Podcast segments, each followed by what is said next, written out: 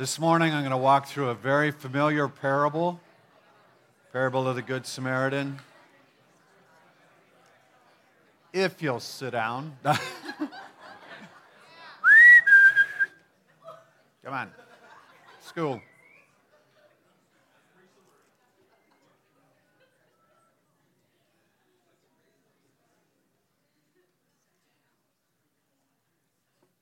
I know. We turn you loose to fellowship and then we tell you to quit. It's not fair, is it?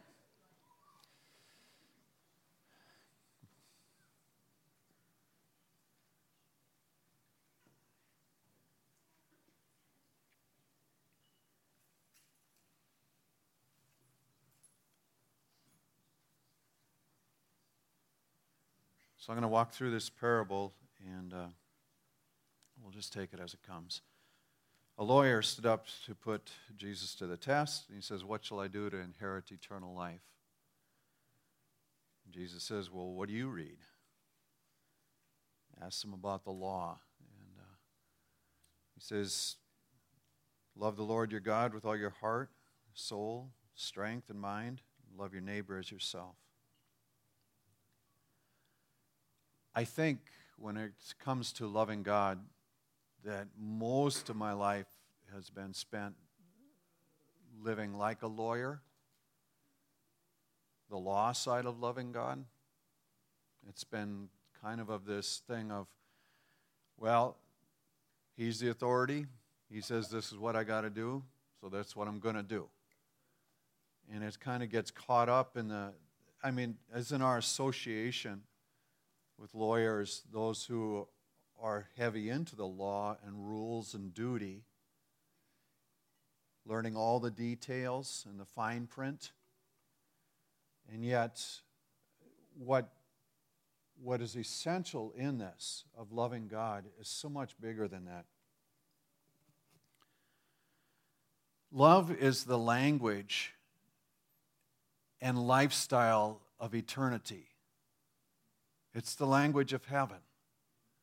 It's how God the Father, God the Son, God the Holy Spirit exist and have for eternity. It's how we will live in eternity. And so, what's connected to that is that if you're going to dwell in community or relationship with others, love has got to be that binding factor.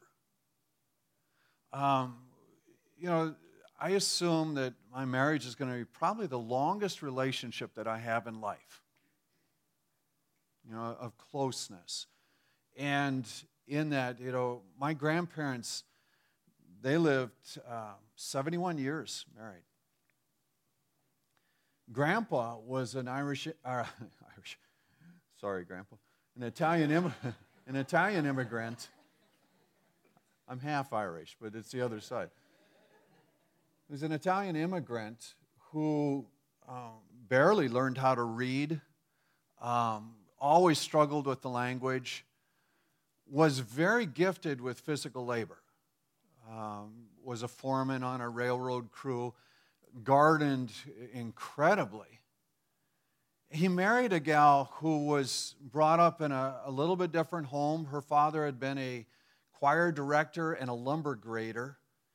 And she learned vast portions of scripture and poems and uh, prolific reader.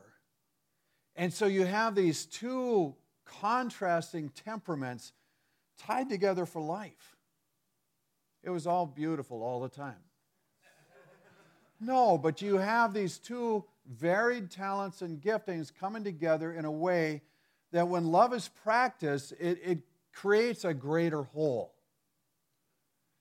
And what, even in creation, you have Adam and Eve put together, and God sees Adam by himself and says, This isn't good. Every other time after he's created, he's, and it was good. And he gets to this portion of watching Adam and says, There needs to be someone for him and a helpmate.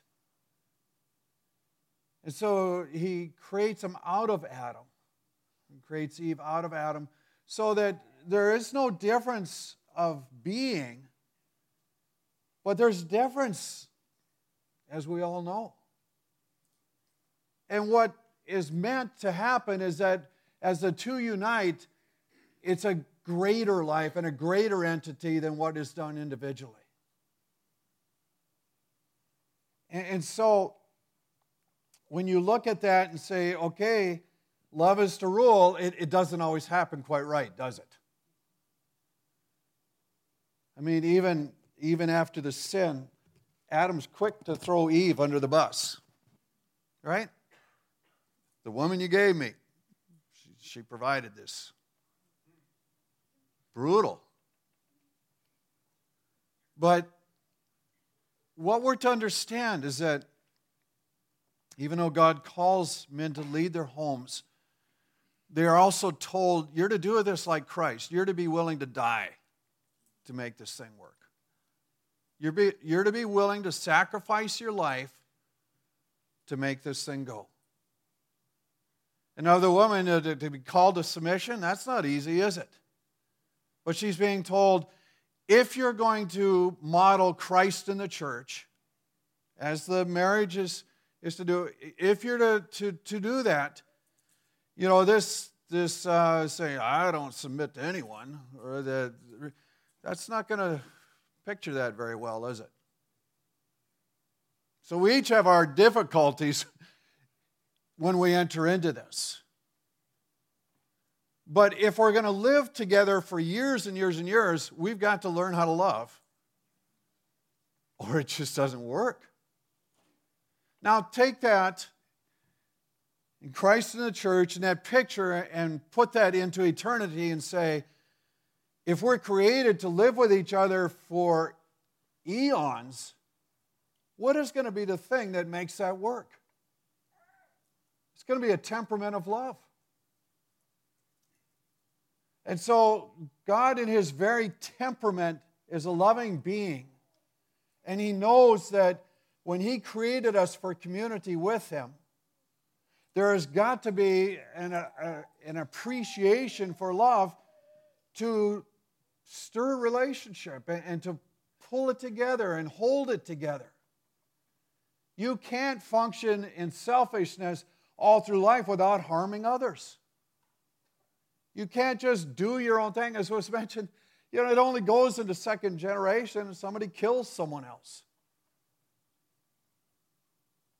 But if we're going to truly capture what, what is work, what works for community, for, for eternity, we have to learn how to love. And so, even what we're developing in now is, is preparation for what goes on forever.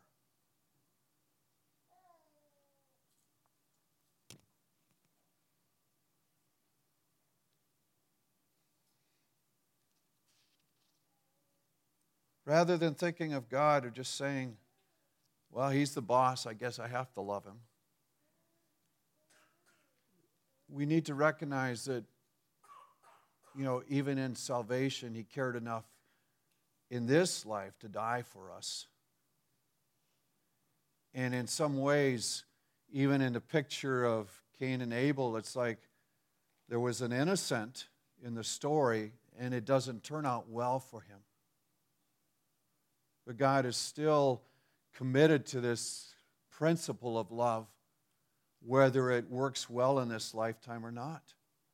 Some of our relationships get used, right? Jesus was used, but he still makes that commitment to loving. The eternal principle is so important that even in this lifetime, whether it works out in the moment or not, is, is not essential as what's compared to the eternal, knowing that if we're going to function together, if we're going to have community, if we're going to have healthy marriage, if we're going to have whatever you want to talk, whatever relationship, this thing of love is essential. And so when, when we're called to love God with heart, soul, mind, and strength, you know, it's, it, it takes on every facet of life, right? If I think of my occupation, I have to somehow put the love of God into that. If I think of my finance, I have to somehow put the love of God into that. If I think of any activity, somehow the love of God has to be connected to that. If I'm going to love Him with my whole being. And yet, that's how He's chosen to love.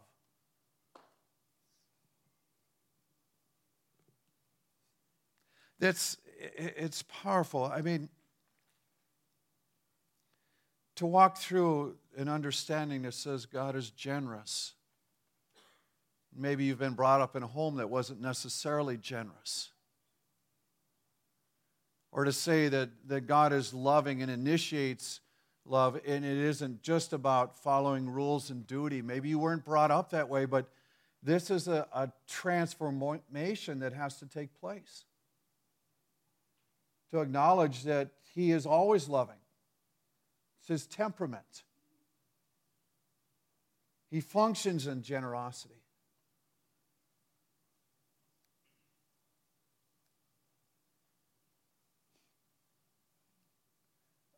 Many of you know that I have this land out in Scandia that I dearly love. And I go out there and do crazy things, you know. Right now I'm breaking off popple trees. Hundreds, thousands of them, excuse me. Will it be good? I'm not sure. I'm experimenting. That was a dream of 35 years of owning a piece of land. And one of the, the people connected with this church brought me out there one day and said, I know you like to walk in the woods. My grandma's got this property. Why don't you come out and, and just make use of it? One day I'm walking on a trail and I felt like the Lord said, I'm going to give you this land. And I'm going, I'm probably talking to myself. well, I, I, didn't think I'd be able to afford it. I didn't think, I was doubting the generosity of God. There wasn't, you know, it really wasn't in my paradigm. I understand discipline. I understand, you know, working in the Lord and seeing His blessing as a result of that. But to truly come to terms with generosity, it says, eh, just because I want to. That, that takes me a while to figure out. So, you know, when, when we approach this, first and foremost, let's not just treat it as a lawyer would, as a law. But let's say this is how God functions, and so we want to imitate God. We want to function like He does. We want to let love be a part of our lives. 1 Corinthians, I'll just read this. Uh, Paul walks through a similar thing. Says this is going to go on forever. And you're familiar again with this passage. It's kind, love is patient, never jealous, boastful, proud, or rude, isn't selfish or quick tempered, doesn't keep a record of wrongs rejoices in truth, supportive, loyal, hopeful, and trusting, never fails. That's what we commit ourselves to when we take on this life in the Lord. Okay, I've been slow getting to this story, but let's go. Jesus tells him, You've answered correctly, but he, desiring to justify himself, said, Who is my neighbor?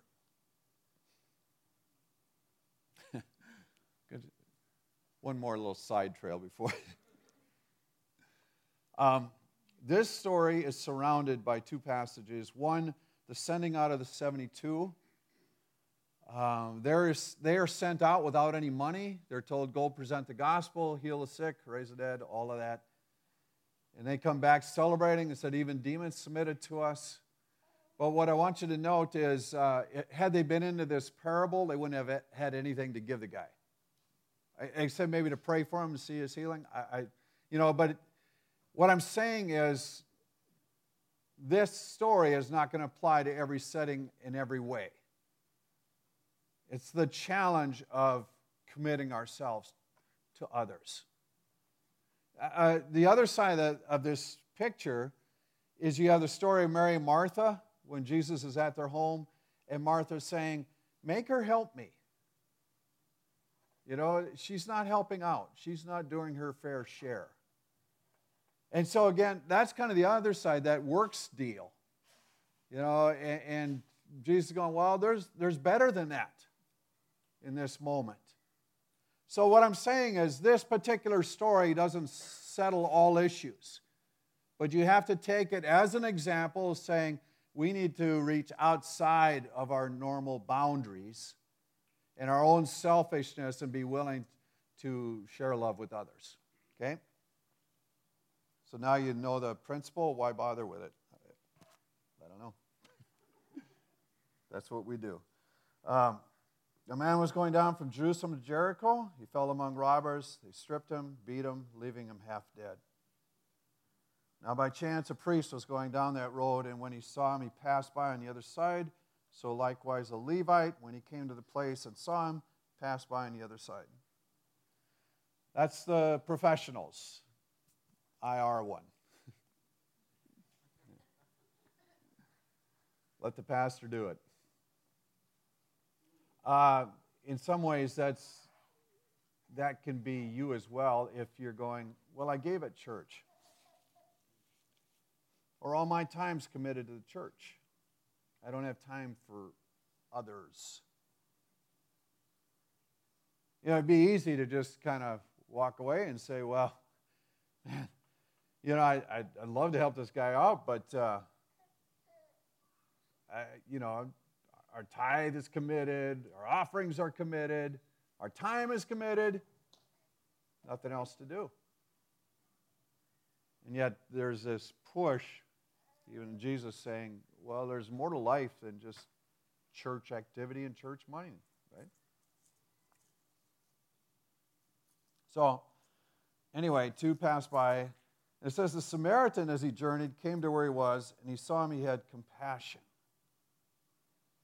Um, the Samaritans were a people group that, after Israel had been hauled off in, into captivity, the poorest of the land were left there. And then they, the conquering nation brought in others to resettle. And so there was an intermingling of the races, and that's what made the Israelites extremely angry over the whole thing. So it truly was a mixed race group that they're upset with. And so Jesus plucks out this illustration of a person that, um, you know, the people that he was talking to would have been offended by. But he says what's key here is that this man sees the situation and it grieves him. There's a compassion that comes out of him and says, I've got to do something. So he bound up his wounds, poured on oil and wine, took care of him. I was looking at that and going, this man stepped into a potentially dangerous situation, right? I mean, who knows, but this guy could have been left so that if somebody goes to have compassion, that they would rob him as well. Or there's been scams where a person acts wounded and then ends up robbing another. But just stopping could have been dangerous in this story. So, is danger a sole reason not to step into service for the Lord? The other thing is, this is going to require time. And again, there's that thing of, well, Maybe they were heading to church events and they didn't have time. Or maybe they were, you know, they're all booked up. But this may cause inconvenience. When the Lord prompts our hearts and says, I want you to do something here. And thirdly, of course, there, there is a financial investment where he's taking of his own goods and then he's taking them to an end, paying the bill, and saying, if there's more, I'll pay it when I come back. But all of that is to, to bring us to this awareness that loving neighbor requires us reaching out and doing things that go beyond our selfishness. So, in this loving God and loving others, the person really not mentioned is that, well, we tend to be selfish and take care of ourselves. And you can walk through a number of maladies that that you know would cause us not to respond in such a situation. Maybe fear is one of those things where we're going, I don't want to have to, to, take a chance here. And in that regard, maybe God wants to help us conquer our fears. Or maybe it's a thing of pride of going, you know what, I, I have I have enough for myself and I would rather see more come to me. You know, thank God I'm not in that situation. It's just a shutting a door and no, I don't want any association with the wounded and despised and, and the ill. What if it is just a thing of selfishness? And God calls us to step away from that. Sometimes laziness kicks in. Just don't want to do anything. This is my chill time. That's so easy in the household, right? For us guys in particular, you work all day and come home. It's time to put my feet up a bit. Maybe even read a book. And the kids are running all over, and you're going, Can't you shut them up? And she's going, I've been working all day. Maybe I'll take a club to you. You know, it, uh, but it's just that, you know, to, to step into loving action, I mean, if we're going to talk 60, 70 years together, it requires some investment today.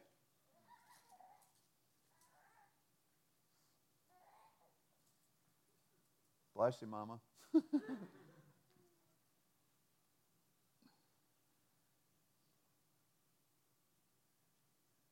Lord, help us to not just think of this story when we're driving and see a car broken down. That's just, it's just the illustration. The principle is that we are to be a loving people. And so that's to invade every relationship and every part of life. So, just again, summarizing love is the eternal language and lifestyle. And God doesn't call it to us just because He's wanting us to adore Him, but rather, He functions in that. And He wants us to step into function like He does because it's the glue that's going to hold us together for eternity. It's the cohesive force of community. It's the thing that bonds relationship and keeps them together. And so all he's doing is he's calling us to live like he lives. He's calling us to to imitate him.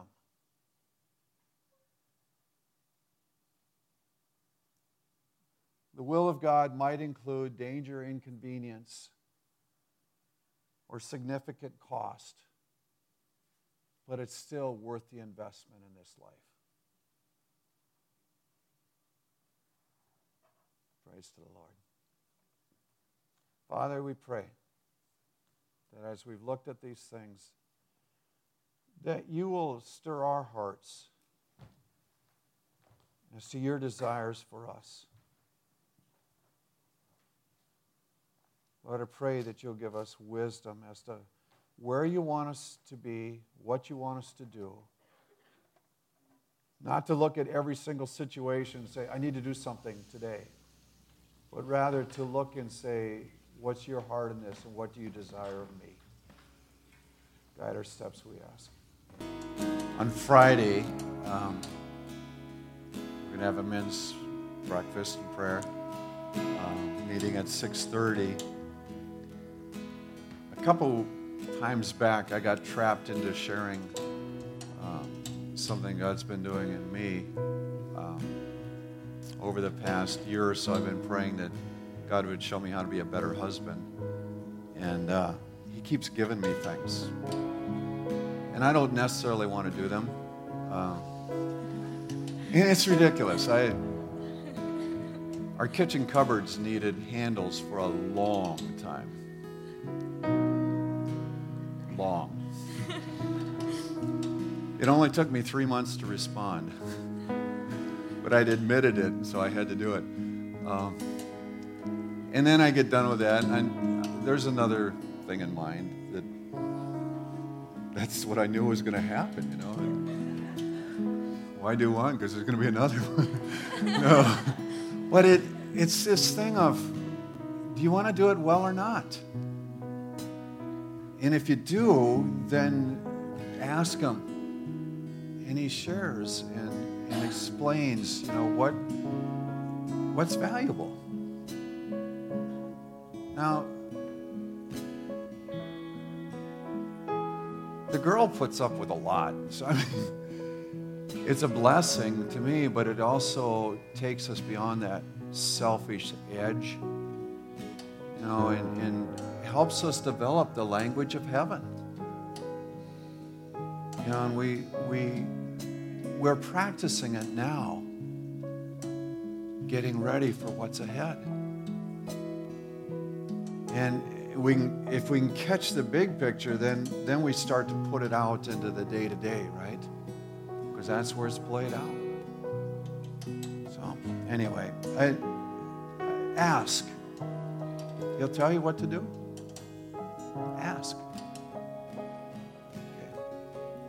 I want to pray for God's blessing on you, and, and what remains, of course, is open ended worship. I grieve that I don't know all of you. It, I, I mean, it's a tremendous blessing to have you here and to, to see faces that I don't recognize. But uh, let's do our best to at least get introduced. And uh, the meal downstairs is a good time to, to connect. But, you know, that's, we're built around relationship. That's what we're called to. That's why this principle is so important. May your blessing rest on these, your people. May they know the fullness of favor that you intend for their lives. May they discover with joy your love and generosity. I ask, Lord, as they go out into the community, that you'll give them words of life to speak over others. I ask that you'll enable them to love as your kingdom goes forward. Gift them with the supernatural. Be lifted up and exalted, our Lord, we pray. We love you this day. Amen. God bless you.